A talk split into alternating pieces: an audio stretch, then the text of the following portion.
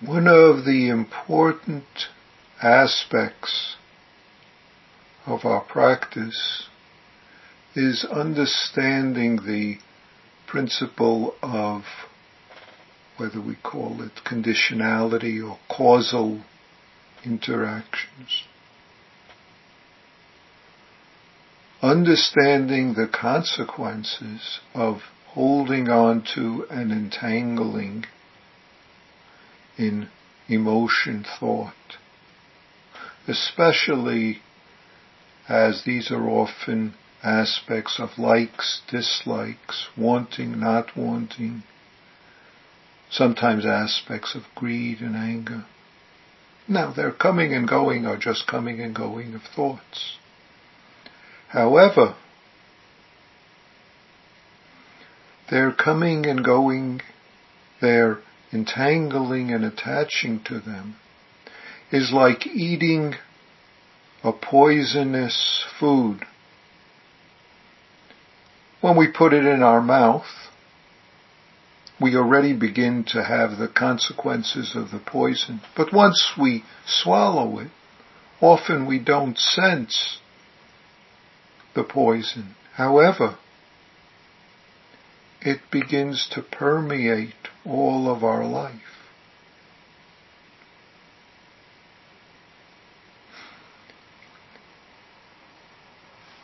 Practice is to enable us to notice where we've put it in our mouth, this poison, dangerous greed and anger, all sorts of confusing ideas and beliefs.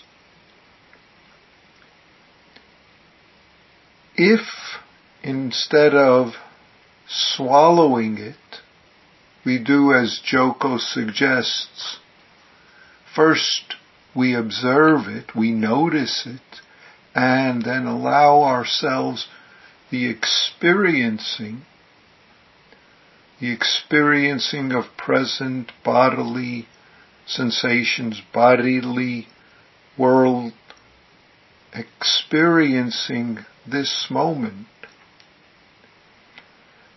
That's enabling our experience to detoxify the mental entanglement of greed and anger, attachments of self and other.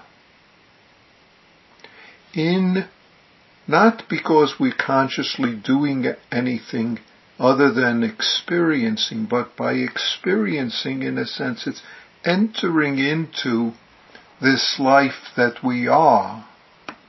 And in the process of living this life, this allows us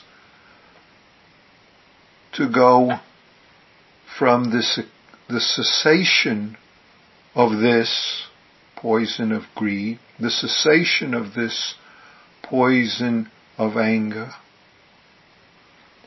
The cessation of that comes the cessation of stress and harming the cessation of suffering and pain, which otherwise would be caused by the greed, the anger.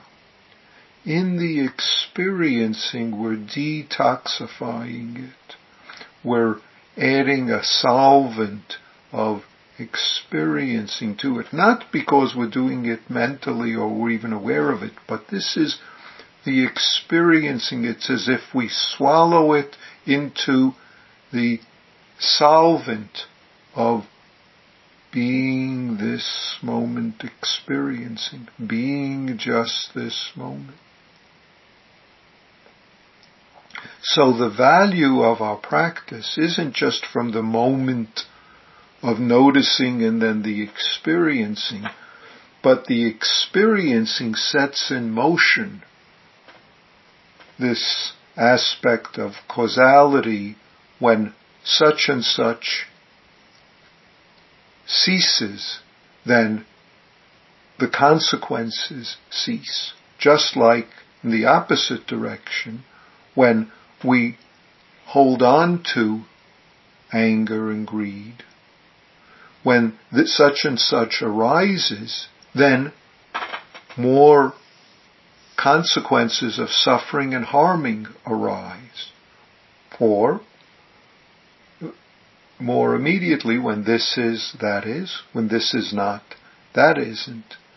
But then that second aspect, when from the arising of such, of anger, greed, comes the arising of suffering, harming at another aspect of life.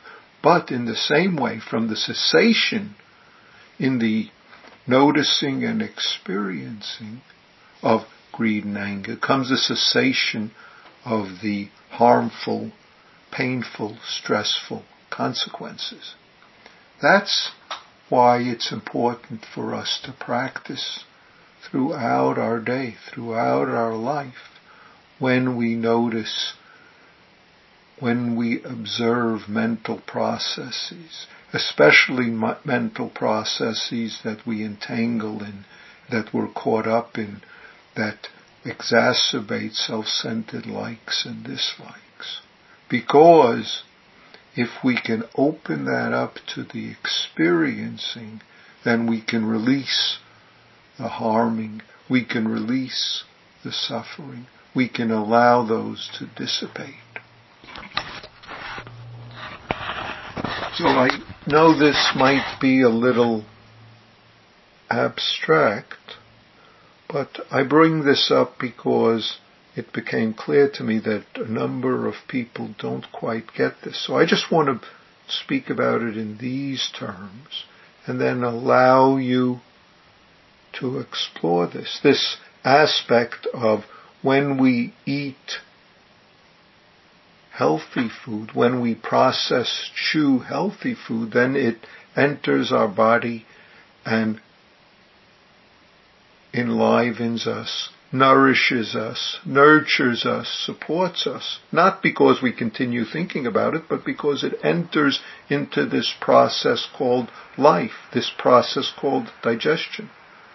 And that's very different than when we eat harmful food.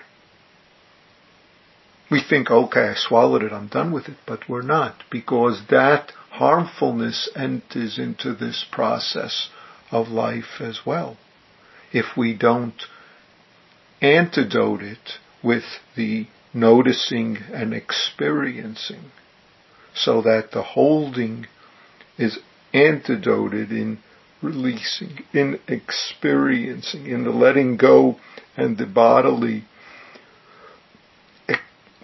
experiencing of this universe life that we are right here, right now. Thank you.